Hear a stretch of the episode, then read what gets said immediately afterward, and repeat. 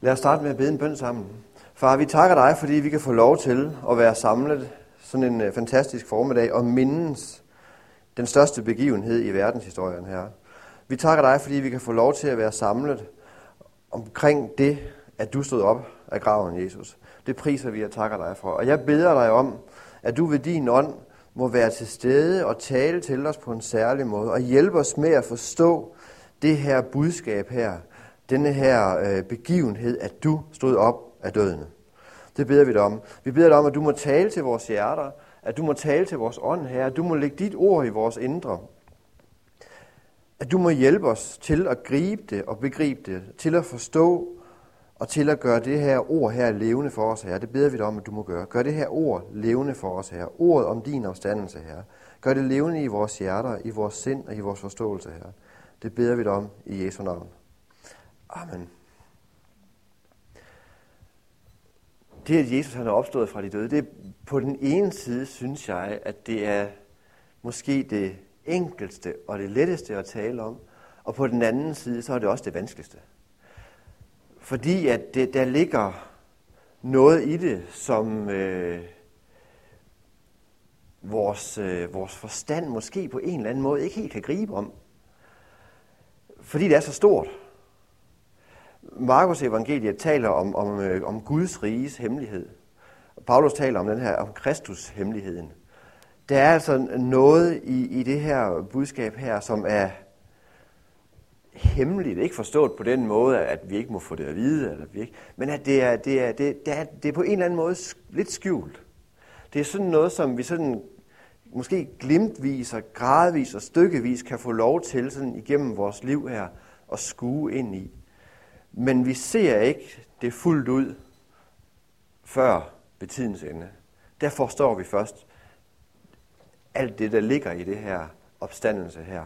Fuldt ud. Det skal dog ikke hindre os i at prøve at tale om det så godt vi nu kan, når vi samles. Jeg kunne tænke mig at, at starte med at, at læse om denne her påskemorgen her fra Markus evangeliet, kapitel seksten. Og når vi så har, har gjort det, så, så vil vi prøve at se lidt på, Hvad er det egentlig, hvad er det egentlig, der er sket her? Hvad er det, der er gået forud? Hvad er det for en, en hvad er det her for en begivenhed? For med opstandelsen, så bliver der pludselig givet en, en, en forklaring på Jesu liv. Jeg tror, at indtil, indtil den her opstandelse her, måske også sådan lidt efter, der, der, der, har, der har disciplene været i, i vildrede øh, om, hvad er det egentlig ham her, Jesus her, han vil med os? Fordi han, han taler ikke altid så tydeligt og klart, som man kunne ønske sig, vel? Når han taler om Guds rige, så taler han om det i lignelser. For at han skal sige noget, og så må ånden, så at sige, komme til hjælp.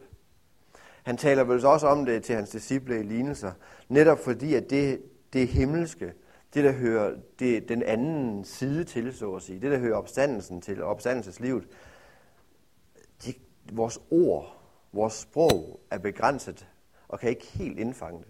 Så derfor har vi brug for at høre det måske i den her lignelsesform her, for at, øh, at ånden kan tale til os med et sprog, som går ud over det menneskelige sprog. Kender du ikke det, at, at du har nogle gange haft den her, det kan være, at du har læst i, i, i Bibelen, det kan være, at du har siddet i en, i en, i en samtale med en ven, og jeg sidder og talt om, om, om evangeliet, eller du har fået en tanke, eller du har hørt en forkyndelse, eller et eller andet, en lovsang, der har talt noget til dig, og det har sagt noget til dig, du kan mærke, det her, jeg har fået at vide her, det er Gud, han har lagt mig på hjertet her, det er godt nok stort. Og så når du vil, når du vil formidle det, du vil prøve at sætte ord på det, så er det ligesom om, dine ord kan ikke helt retfærdiggøre størrelsen af den her oplevelse her. Du kan ikke sådan helt, du kan ikke få det ud. Det ligger derinde, fordi ånden har talt til dig med et andet sprog, end det der er vores jordiske og menneskelige sprog. Den har talt til dig med et guddommeligt sprog, som du i din ånd har fanget, men som stadigvæk fra din forstand på en eller anden måde er skjult. Det er jo det, det, er det vi må leve med som kristne. At ånden taler til os, og så prøver vi med forstanden at gribe det. Vi får sat nogle ord på, vi får grebet et eller andet, men det der er inde i os er altid større. Ikke? Fortællingen øh, om påskemorgen i, i Markus evangeliet, den lyder sådan her. Da sabbaten var forbi, så købte Maria Magdalene og, Mar- og Maria Jakobs mor og Salome velduftende salver for at gå ud og salve ham. Meget tidlig om morgenen, den første dag i ugen, kommer de til graven, da solen var stået op. Og de sagde til hinanden, hvem skal vi få til at vælte stenen fra indgangen til graven? Men da de så derhen, så opdagede de, at stenen var væltet fra, for den var meget stor. Og da de kom ind i graven, så de en ung mand i hvide klæder sidde i den højre side, og de blev forfærdede. Men han sagde til dem, vær ikke forfærdede, I søger efter Jesus fra Nazaret, den korsfæstede. Han er opstået, han er ikke her. Se, der er stedet, hvor de lagde ham. Men gå hen og sig til hans disciple og til Peter, at han går i forvejen for jer til Galilea. Der skal I se ham, som man har sagt jer det. Og de gik ud, flygtede fra graven, for de var rystede og ude af sig selv. Og de sagde det ikke til nogen, for de var bange. Det er kvindernes første reaktion. Når vi læser videre, og vi læser de andre evangelier, så hører vi, at de kommer åbenbart over den her frygt og begynder at tale, som mennesker nogle gange gør, om denne her begivenhed. Men deres første reaktion er nok stadigvæk forvirring, stadigvæk forfærdelse. Hvad er det, der er sket her? De har, der, de har fået en meddelelse, der er blevet talt noget til dem, men deres, deres sprog, deres forståelse, deres erfaring kan ikke helt gribe om det her. Det er der jo ikke noget at sige til.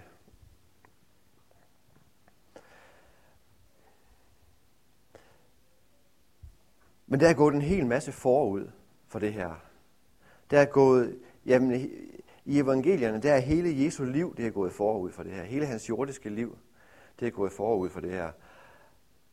Der er nogle mennesker, der har vandret sammen med Jesus i fysisk forstand på denne her jord her for lang tid siden.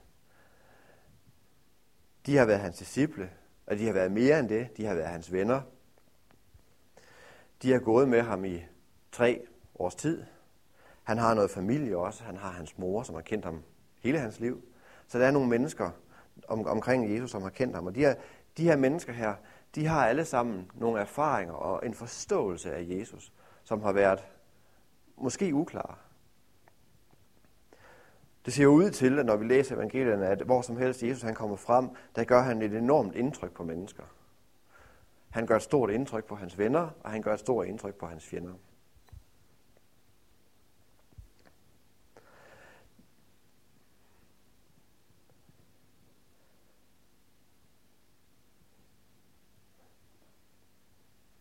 Der, hvor Jesus han kommer frem, der er der sådan set altid en konflikt imellem flere forståelser af verden. Jesus han repræsenterer jo det, vi, vi, vi evangelierne kalder Guds rige. Og sådan, vi kan sætte et andet ord på den, denne her form, at man kan sætte mange ord på det, for der ligger meget i Guds rige. Men en af de ting, der ligger i Guds rige, det er, det er en barmhjertighedstanke. Så det er også barmhjertighedens rige.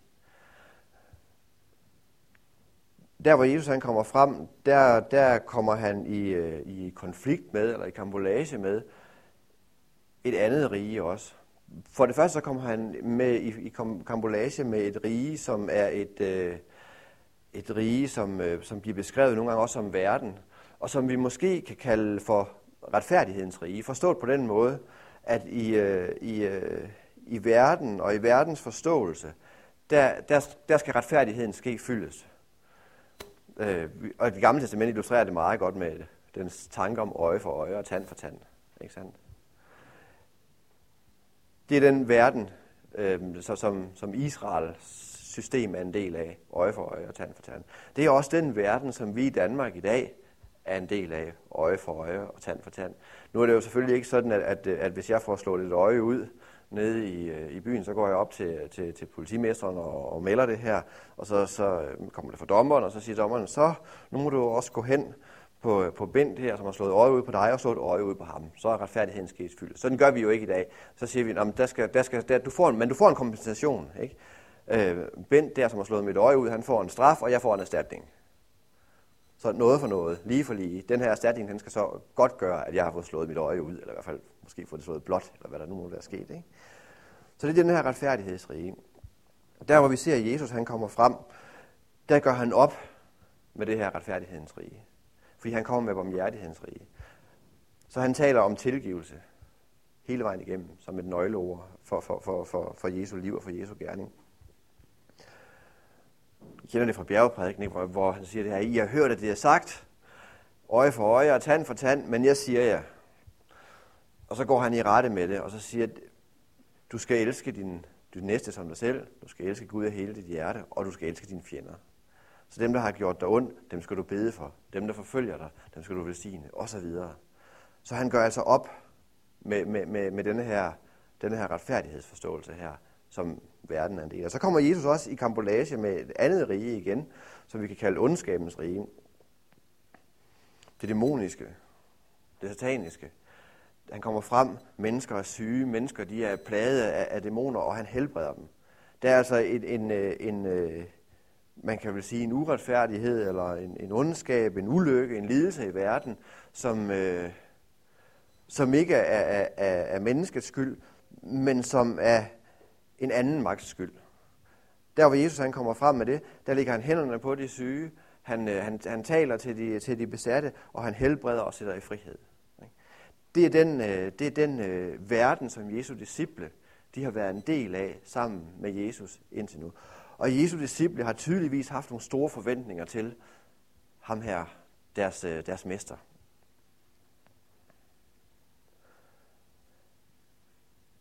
Vi ser i Apostlenes Gerning, at, øh, at de stiller det her spørgsmål her: er det nu, efter at Jesus han er opstået, han har været sammen med dem, og han viser sig for dem igen og går sammen med dem i sit opstandelseslegeme, at han siger, at disciplene de spørger ham: er det nu, at vi skal forvente, at, at, du, at du kommer og etablerer Guds rige her?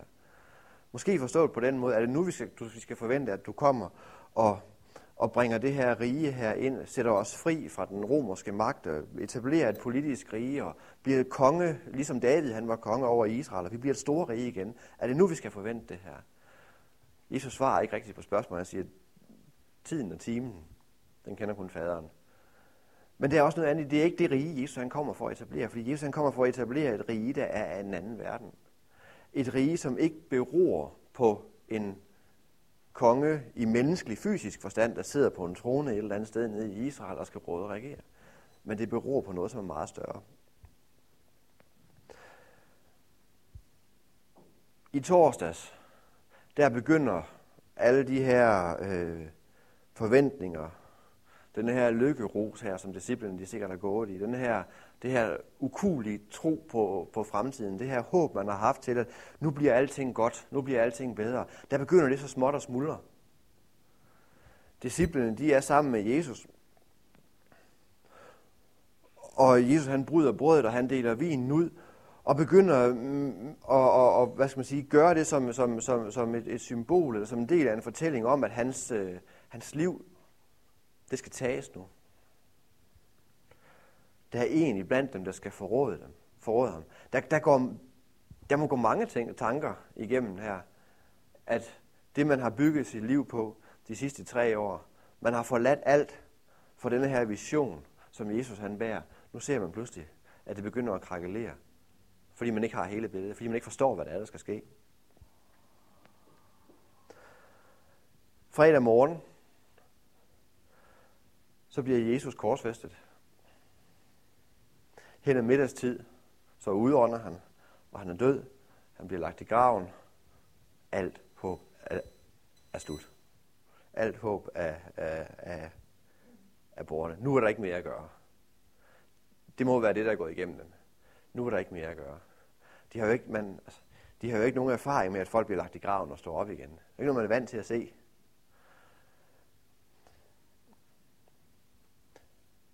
Man har ganske vist på det her tidspunkt her øh, forskellige andre religioner, som har nogle fortællinger af den slags. Det er sådan noget, jeg kan godt lide at, at, at, at, at diskutere med folk, som, som synes, at kristendommen er noget værd og hø, for at sige det mildt. Og mange af dem, de har nogle sådan en indsigelse, hvor de siger: ja, men øh, evangelierne, det er bare en kopi af, af nogle historier, der, fungerer, der, der, der er i forvejen. Der er masser af andre eksempler i... Øh, I, øh, i både mellemøstlige og, og, og nærorientalsk og græsk mytologi osv., på at der er nogle helte, eller der er nogle gudeskikkelser, nogle halvguder, som, øh, som, som på en eller anden måde dør og, og bliver lagt i graven og, og står op igen.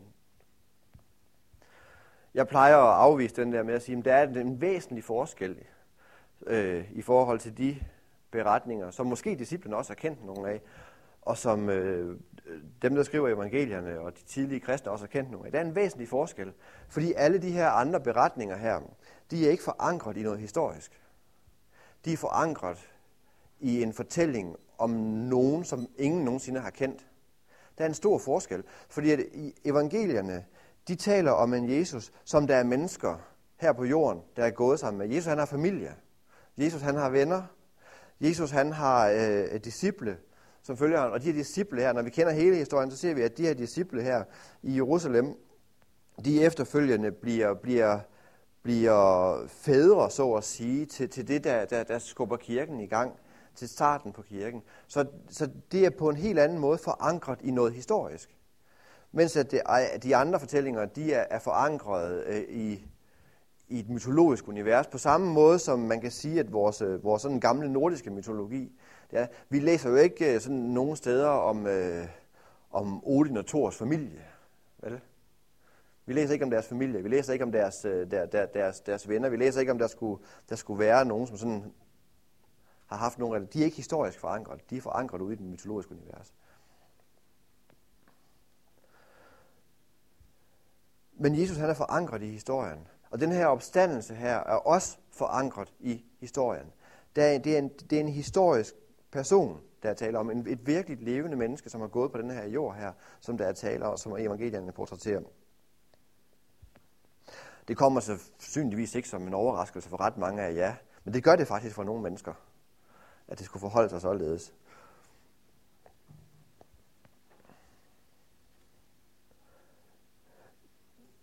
Med Jesu opstandelse, så kan man sige, at opstandelse, det ligger sådan set to sider i, øh, eller to steder i, i historien.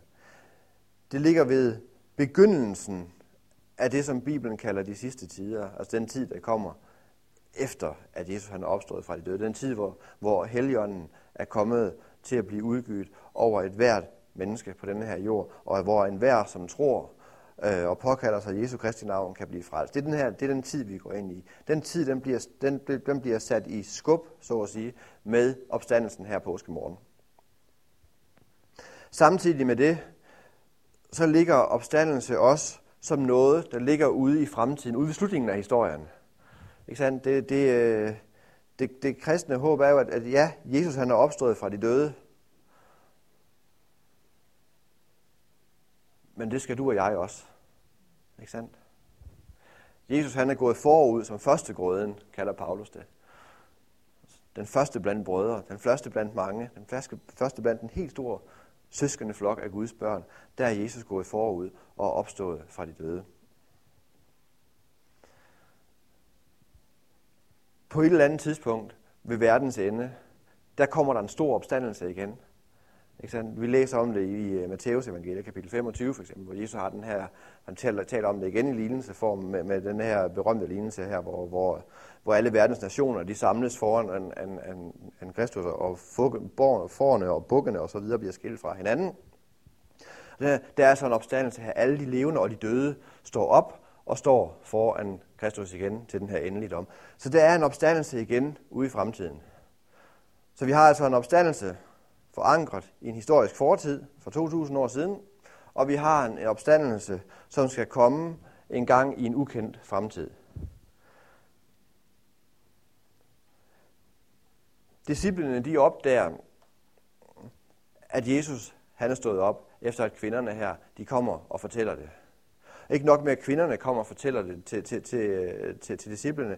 De er lidt skeptiske, når de her kvinder kommer og fortæller det. Det er der, det er der flere årsager til, fordi for, for det første er det en, øh, en utrolig historie. Selvom de har kendt Jesus, selvom de har set de her mirakler, han har gjort, så er det nok svært at gribe og fatte, at deres, der, deres mester her, deres ven, som har været lagt i graven, som de har set død, er stået op igen. Det er den ene side. Den anden side er det er, at for to tusind år siden, der havde øh, kvinders vidnesbyrd ikke helt den samme vægt, som det har i dag, kan man godt sige.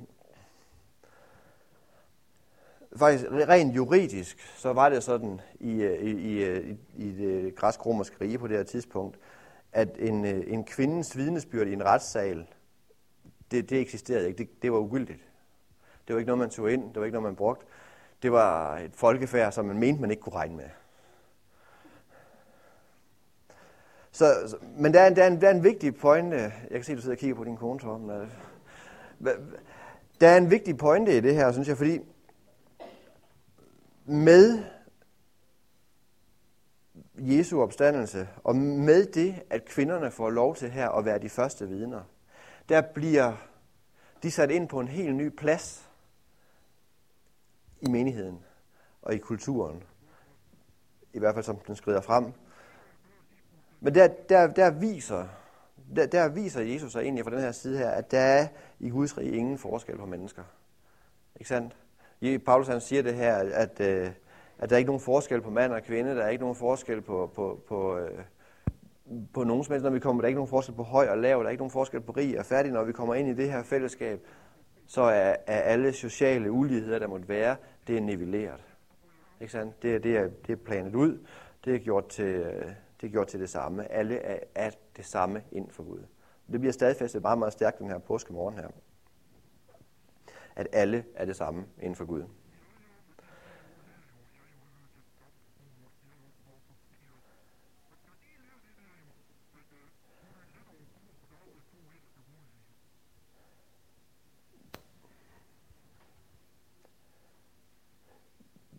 Det her spændingsfelt her, vi lever imellem, mellem en opstandelse, som har været, som er sket med Kristus, en historisk begivenhed for to tusind år siden, og så det, der skal komme ud i en eller anden ukendt øh, fremtid. Der lever vi stadigvæk som kristne med denne her opstandelse her. Paulus han taler jo om, at vi har fået del i denne her opstandelseskraft. Ikke sandt? Han taler andet sted også om, at vi har fået, vi har fået Helligånden som pant, på det der, på den kommende verden, på det, der skal komme ud i, i fremtiden. Så, så vi lever med noget, som man kan sige, at det er allerede sket på den ene side, og på den anden side, så er det ikke sket helt nu. Det er denne her opstandelseskraft her, som, øh, hvad skal man sige, er vores styrke, eller er, er vores grund til, til håb i den her verden her, vi er sat i. Fordi ligesom at Jesu disciple, de ganske konkret oplevede, at alle deres drømme og hele deres verden, den faldt sammen denne her torsdag aften her og fredag morgen, i, i, hvor det kulminerede. Nu var, nu var hele stedet tabt, og håbet det var ude. Lørdag har helt sikkert været en håbløshedens dag. Desillusionerede mennesker, som har gået rundt, og alt er tabt. Men med søndag, så blomstrer det her håb her op igen. På samme måde for os, jamen, vi lever i denne her verden her, og vi har, vi har øh, alle sammen ting i, i bagagen, vi har alle sammen en historie, vi slæber med os, og vi vil alle sammen også i årene, der kommer, løbe ind i begivenheder og løbe ind i ting, hvor håbet ser ud til at rinde ud. Ikke sandt? Der må vi bare ikke glemme, at denne her opstandelseskraft her, den lever i os. Den her opstandelseskraft, er, som, er, som, som er Guds kraft, der er i stand til at skabe liv igen, selv ind i de forhold og i de tilfælde, hvor der er allermest død. Helt konkret, altså det, det, mest, det, det, det, det mest, hvad skal man sige, bogstavelige eksempel er jo selvfølgelig, når vi mister en af vores kære. Men selv da, der har vi jo et håb, skal man sige, forankret ud i den her fremtid, om at vi en dag i en opstandelse skal stå sammen med vores, øh, vores elskede igen. Ikke? Og sådan lidt mere sådan dagligdags, for det er jo heldigvis ikke noget, der sker for os for tit. For tit. Jamen, øh, vi bliver ramt af ting. Der er ting i tilværelsen, der går imod os. Vi mister vores job. Vi, øh, vi bliver syge. Der er en relation, der går i stykker. Alle de her ting her, de sker for os. Men selv i det her, der virker, der kan Guds kraft virke. Vi kan bede om det, vi kan, vi kan henvende os til Gud, vi kan søge ham, og vi kan få lov til ofte at se det her, at opstandelseskraften den træder igennem, og, og der kommer noget ud på den anden side, som måske ovenkøbet var større, end, øh, end det, der var. Øh, jeg har en veninde, som øh, for et øh, års tid siden stod i en, en konflikt med en, en person, som hun var tvunget til at arbejde sammen med. Og de kunne bare ikke sammen. Det her samarbejde her, det var nyt. Og det var som nat og dag. Og der var ikke noget at gøre. Altså, det her samarbejde, det skal bare fungere. Så er gode råd jo dyre. Og, og, og det kører, den her, min veninde her, hun er, hun er kristen, den her, som, som hun skal arbejde sammen med, er det på ingen måde. Og det her, det her, det er ikke det, der er grunden til konflikten. Det er, det er simpelthen bare alle mulige ting, der ligger i personligheder, forskellige måder at gøre det på, og, og, og fordomme og så videre, som man kan have. Og der bliver bedt ind i den her situation her, og der bliver ventet, og der bliver bedt, og der bliver ventet. Og så i dag, der er de faktisk blevet rigtig gode veninder, de her to her. Ikke? Den her opstandelseskraft her, den har på en eller anden måde gået ind, og så forandret det, som så ud til at være en håbløs, umulig situation, til pludselig at være en stor velsignelse ind i begge menneskers liv her. Så ja, selvom opstandelseskraften er noget, der skete for Jesus engang, og noget, der skal ligge for, for, for os ude i fremtiden, jamen så er det noget, som er en, en, en integreret del af vores dagligdag, af vores liv som kristne. Den her opstandelse her. Den her, det her påskebudskab er ikke... Vi, vi, vi, vi, det, er, det er jo ikke bare knyttet til noget, vi taler om en påskemorgen. Det er sådan set essensen af, hvad kristendom er. Det er opstandelse.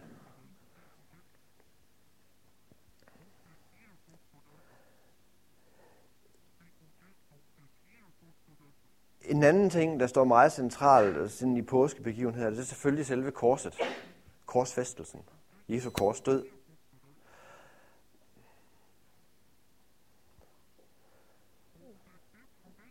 Lige så, lige så, lige så, lige så, hvad skal man sige, stærk og lige så, lige så, lige så, lige så voldsom som opstandelsen er øh, påskemorgen, lige så stærk og lige så voldsom er selve korsfæstelsen, selvfølgelig fredag. Og de her to ting her, korsfæstelse og opstandelse, det kan ikke skilles fra hinanden. Fordi at, at, at hvis Jesus var død en naturlig død og opstået, så havde budskabet været det andet, end hvis Jesus han er blevet korsfæstet og opstået. Så jeg kan godt tænke mig, at vi prøver at, at, at, at se lidt på det her korsfæstelse. Hvis man bruger ordet korsfæstelse, så er det sådan grammatisk, så er det jo sådan set en passiv, altså i forhold til den her person, der bliver korsfæstet. Det vil sige, at der er nogen, der udsætter Jesus for en korsfæstelse. Ikke sandt? Jesus, han bliver korsfæstet. Det kan være på jødernes initiativ, på det rådets initiativ, der er det jødiske råd. Det kan være på, på romernes initiativ her. Jesus, han bliver korsfæstet. Så det er, den, det er den ene side af det. Så vil jeg gerne prøve at tale noget om også, noget, som vi kan kalde korsdød. Her er der ikke nogen, der tager Jesu liv. Men hvis vi taler om korsdød, så kan man sige, at Jesus han giver sit liv af sig selv. Ikke sandt? Hvis vi taler om korsfæstelse, så kan vi enten sige, at øh, korset er en henrettelse. Øh, henrettelse forstået på den måde, at der er et øh, menneske, som er skyldig i et eller andet, som bliver henrettet på et kors. Korsfæstelsen kan også være et mord. Hvis den, der bliver hen, henrettet på det kors, eller bliver myrdet på det her kors, er uskyldig, så er det et mord. Så er forskel på en, en, en korsfæstelse i form af, at det kan være en henrettelse eller et mord. Ikke sandt? Øh, en korsdød, hvor man giver sit eget liv, det kan jo i meget, meget uheldige tilfælde være selvmord. Eller det kan være et offer, hvor man giver sit eget liv som et offer for noget. Igen, ligesom at jeg, at, at jeg oplever, og du sikkert også har oplevet mange gange, at det her opstandelse her, det, det kan være lidt svært for folk, som ikke sådan har en personlig øh, tro eller en personlig oplevelse af Jesus at forstå og gribe om, så kan det her med, at Jesus han skulle dø på korset, også være ganske vanskeligt at forstå. Og især det her med offerdød også. Jeg ved ikke, om I kan huske det, men for, for, det må vel være ved påske sidste år, tror jeg. Der var der sådan meget debat i medierne øh, om, omkring det her, at, at Jesus han skulle ofres. Og der var meget sådan mange mennesker, der syntes, det var en horribel tanke, at en far skulle sende sin egen søn, eller ofre sin egen søn for nogle andres skyld. Og hvis du har børn, så kan du da sagtens sætte dig ind i, at det er da en horribel tanke. Men i hele den debat der, og hele den der forarvelse over det, der synes jeg, man, man, man overser et meget, meget vigtigt element, nemlig af, at faderen tager ikke Jesu liv. Jesus, han giver sit liv. Det er en meget vigtig, vigtig, vigtig skelnen der. Plus at, at man må forstå, at denne her, det, det her, at Jesus han giver sit, sit eget liv, det er, det, det er en frivillig gave. Det er en frivillig gave, Jesus han bringer. Det er ikke sådan at forstå, at man skal overføre det på vores forældreforhold, og så tro, at der er en, en, en forælder, der tager sin søns liv for nogen andres skyld. Men der er en søn, der giver sit liv for nogen andres skyld. Så man kan sige, at, at det, den her kors-ting, at det må sige, ja, men man kan have de her forskellige positioner her. Jesus han er skyldig, så er han henrettet. Jesus han er uskyldig, så er han blevet myrdet. Jesus han, han giver sit liv selv, men det er et selvmord. Eller Jesus han giver sit liv frivilligt, og det er et offer. Og alle de her positioner her, dem finder vi faktisk i, ved forskellige personer i, i evangelierne her. Henrettelsen, den finder vi i Markus kapitel fjorten, vers fireogtres. Vi behøver ikke at slå det op her, men der er Jesus kommet for rådet, det jødiske råd. Og det jødiske råd, de mener, at Jesus han er skyldig i noget, ikke sandt? Og de vil have ham henrettet. Det er deres tolkning af Jesu liv indtil det her tidspunkt her. Det er, at Jesus han er skyldig i blasfemi, vi skal have ham henrettet. Det er det jødiske råds tolkning af det.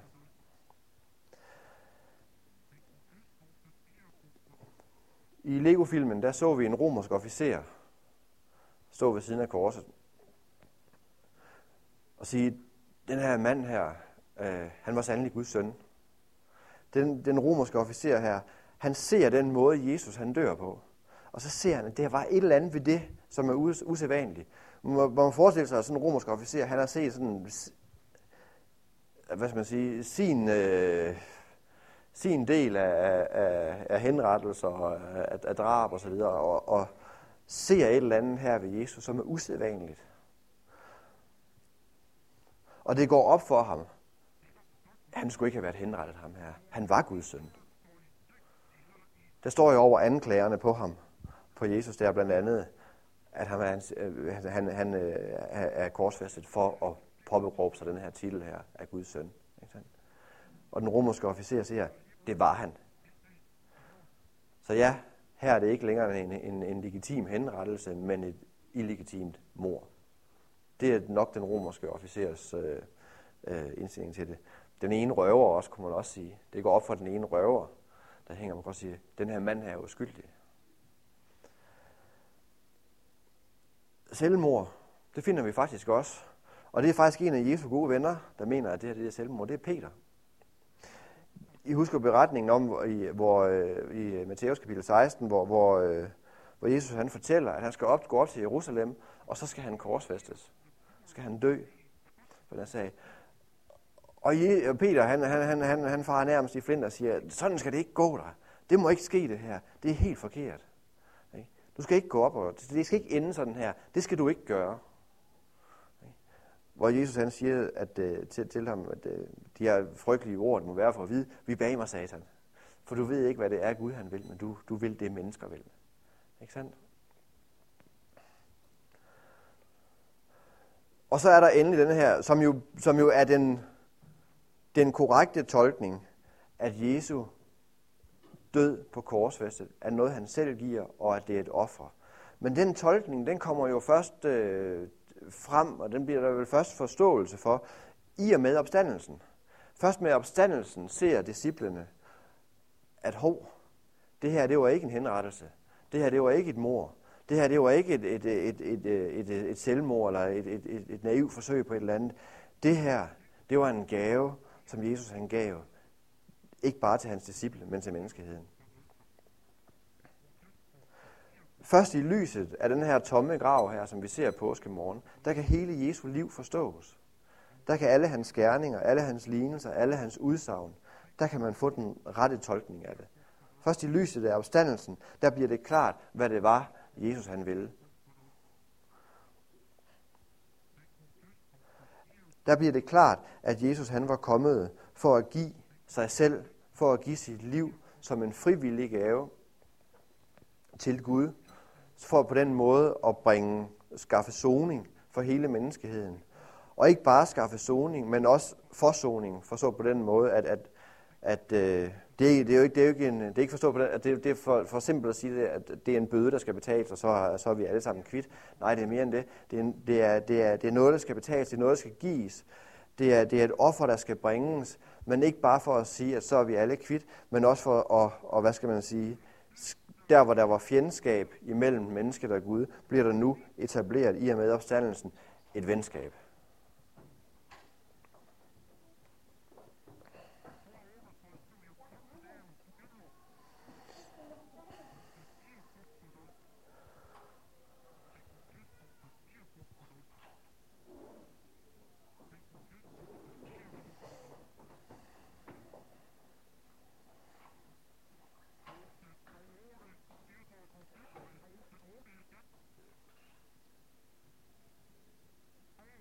Så budskabet her påskemorgen, det er to ting. Det er sikkert mange ting, men i dag er det to ting. Her, lige nu er det to ting. Ellers så kan vi jo blive ved. Det er det her, at opstandelsen er noget, som vi får lov til at leve med dag ud og dag ind som kristne. Opstandelsen er noget, hvor, som i, i, sådan, i de to store opstandelsesbegivenheder, ja, det var det, der skete for to tusind år siden, da Jesus stod op for de døde, og det, der sker ude i, i en ukendt fremtid. Men det er det, vi lever med her, denne her, denne her dag her, og de her dage her, det her liv, der får vi lov til at leve i denne her opstandelseskraft, med denne her opstandelseskraft, med det håb og med den forventning, som det må give til Guds indgriben i vores liv. Korsfæstelsen og opstandelsen bliver samlet set sådan en af den ultimative fortælling, den ultimative historie, den ultimative bevis på, at Gud han kan komme ind og, og, og, og bringe, bringe fornyelse, bringe nyt liv, bringe håb ind i selv den mest håbløse situation. Det andet budskab, det er det her, at Jesu, Jesu død i lyset af opstandelsen kan forstås som et offer. Som et offer, der bringes for, at du og jeg, og hvem som helst, som måtte komme til tro på denne her øh, begivenhed, kan have fællesskab med Gud. Og ikke fællesskab bare forstået på den måde, at øh, jamen, så har Gud sat en streg over vores, øh, vores synder, og så er det det. Men fællesskab på den måde, at Gud han har sat en streg over vores fortidige, nutidige, fremtidige synder, og ikke bare for at kan sige, at så er det det, men for at kan leve, at vi kan leve et liv allerede i denne her øh, verden her, i fællesskab med ham. At vi kan få lov til, med denne her opstandelseskraft her, og med den her vidsthed om, at vi nu er venner af Gud, at leve sådan set med Jesus, ikke bare som en gave i vores liv, men også som et forbillede i vores liv, sådan at der, hvor vi kommer frem, der bærer vi også det her Guds rige, eller den her barmhjertighedens rige, sådan at der, hvor vi støder ind i retfærdighedens rige, som er det her øje for øje og tand for tand, der kan vi bringe noget, som er radikalt anderledes. Jeg kan give et medmenneske noget, uden forventning om at få noget igen. Jeg kan, jeg kan give et medmenneske noget, uden først at have fået noget igen. Ikke sandt? På grund af, at, at, at vi kender Jesus. Vi kender hans budskab. Den her kraft her, den lever til os. Vi er, vi er på en eller anden måde sådan etisk eller moralsk forpligtet på at leve det her barmhjertighedens rige ud, der hvor vi er færdige. Det er også derfor, Paulus han bliver så sur på en af hans menigheder, når, når de har nogle interne stridigheder, og de pludselig er gået til, til, det, til det, hvad skal man sige, officielle retssystem for at få løst nogle, indstrid, nogle, nogle interne stridigheder. Så siger Paulus, er der ingen vise iblandt jer? Er I ikke I er brødre og søstre i Kristus her? I har, I bærer af ånden. Kan I ikke... Kom on, løs det her indbyrdes, løs det her selv, ikke i det her retfærdighedens rige, men løs det ud fra Guds rige, ud fra barmhjertighedens rige, ud fra nådens rige, hvor I kan, hvor I kan give, i stedet for at skal tage, og i stedet for at skal have retfærdigheden til at gå op på denne her måde her. Så det lever vi med i vores relationer. Det her barmhjertighedens rige her, det, det, det, det, det lever vi med og må manifestere og vise på vores arbejdspladser, i vores familie, i den by, vi er sat i, hvor som helst vi færdes, der bringer vi det her barmhjertighedens rige her med os. Og Det går i konflikt, og det går i karambolage med retfærdighedens rige. Men i den her konflikt og i den her karambolage her, der viser Gud sig. Det er der, vi har muligheden for, ikke bare med ord, men også med vores gerninger, at forkynde det her evangeliet her. Forkynde opstandelsen og forkynde korsdøden. Den anden side er det, at jamen, vi som mennesker, vi møder også ikke bare retfærdighedens rige, men ondskabens rige, ligesom Jesus han gjorde. Vi møder mennesker, der lider under alle mulige ting, som ikke er menneskeligt forskyldt. Og som ikke kan løses rent menneskeligt. Eller som måske er meget vanskeligt at løse rent menneskeligt. Men der bringer vi noget andet med. Der bringer vi også den her opstandelseskraft. Og den virker ikke kun i os til vores bedste osv., men den virker også igennem os til vores næstes bedste. Uanset om det her menneske her måtte være en kristen eller en ikke-kristen, så kan vi bede for det, så kan vi velsigne dem, og så kan vi se, at Guds kraft får lov til at blomstre op og gøre en forskel. Alt sammen på grund af denne her kors- og opstandelsesbegivenhed for to tusind år siden. Så det er noget, der har en enorm indflydelse på os den her dag i dag. Så lad os tage det her budskab med os øh, øh, fra den her påske her. På den måde, vi tænker, der er altid håb. Det er altid, det er, opstandelseskraften kan altid, hvad skal man sige, løfte tingene op igen. Det kan den i, i dit liv, og det kan den i de menneskers liv, som du måtte møde på din vej. Opstandelseskraften er altid større. Guds rige er altid større end retfærdighedens rige, og Guds rige er altid større end ondskabens rige. Uanset hvor du sætter din fod, uanset hvor du kommer frem, så er du bærer af et rige, som er større end det, du er oppe i konflikt imod. Altid.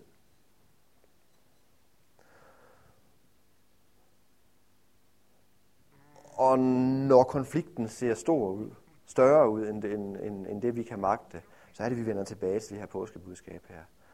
Og vi ser korsfæstelsen som, den, som det ultimative tab, som det ultimative nederlag, sådan, i hvert fald set fra disciplinens synsvinkel, torsdag aften og fredag morgen, og lørdag i særdeleshed. Og så opstandelsen som den ultimative kraft til at vende det her, der så helt håbløst ud, til den største velsignelse for menneskeheden nogensinde. Så skal vi tage det med os ude i ugerne og månederne, der kommer her, og så ser vi ikke, vi kan holde ilden ved lige helt indtil næste påske, og så bliver vi mindet om det igen. Ej, vi bliver mindet om det hver søndag, fordi det er selvfølgelig det, der altid bliver forkyndt i en eller anden forstand, ikke sandt? Det er, det her, det, det, det er jo evangeliet, det er kernen i evangeliet, det er det, vi altid taler om, når, når, når, når vi samles. Far, vi takker dig, fordi at vi kan få lov til at vandre med dit rige, med dit Guds rige, med dit barmhjertighedens rige, far. Og jeg beder for hver eneste, som er her i dag her, der hvor der er en, en, en situation, som er gået i hårdknude her, der, der hvor der er noget, der er håbløst her, der hvor der er noget, der ser ud til, at alt er tabt her, der beder jeg dig om, far, at du med din opstandelseskraft vil indgyde nyt håb, ny forventning til fremtiden, herre, og en ny gnist, herre. Far, jeg vil bede for hver menneske, som måtte være i sådan en situation, om at din kraft må virke, far, at, at, at du må føre ud på den anden side, herre, og at der også der, helt konkret, i denne her tid, må være en opstandelse i den situation, herre. Hvor tingene de bliver vendt, herre, hvor tingene, det der, det der, det der er forbandelse, hvor det der er ødelagt, det bliver vendt til, til, til liv, det bliver vendt til velsignelse, det bliver vendt til noget, der bliver bygget op, herre. Det beder vi dig om, far, i Jesu Kristi navn, far. Jeg beder dig også om, at du må hjælpe os, herre, ikke bare øh, os, der, der er her, og som måtte have de her problemer her, men, men at vi måtte, hvor som helst vi færdes, herre, at du må give os frimodighed, at du må give os visdom, at du må give os indsigt og mod frem for alt, herre, til at, at være ambassadører for dig, Kristus, til at videreformidle dit rige, herre, ind i de mennesker, vi ser, som må ligge under for enten retfærdighedens eller ondskabens rige. Vi takker dig, far, at du denne her påskemorgen her en gang for alle, eller påskemorgen en gang for alle, har stadfæstet, herre, at din opstandelseskraft overvinder alt, herre. Og vi takker dig, far, for det håb, vi har ude i den endelige fremtid også, herre, at opstandelsen må blive det her, og må være det her, som kommer til at befri os en gang for alle, for al lidelse, for al nød, for al sorg, for alt, hvad der undertrykker os, for alt, hvad der går galt i vores liv her, og din, den endelige opstandelse her må få lov til, Herre, og vi må få lov til at have det her håb, Herre, vi må få lov til at se det, og det må få lov til at vokse i os, Herre, at den dag, Herre, det er, der står der kun velsignelse tilbage, Herre. Vi takker dig, Far, at det er, det, det er den endelige konsekvens af Jesu Kristi opstandelse, det er, at der skal komme en dag, hvor kun velsignelsen står tilbage, Herre. Det takker vi dig for, Far, i Jesu navn. Amen.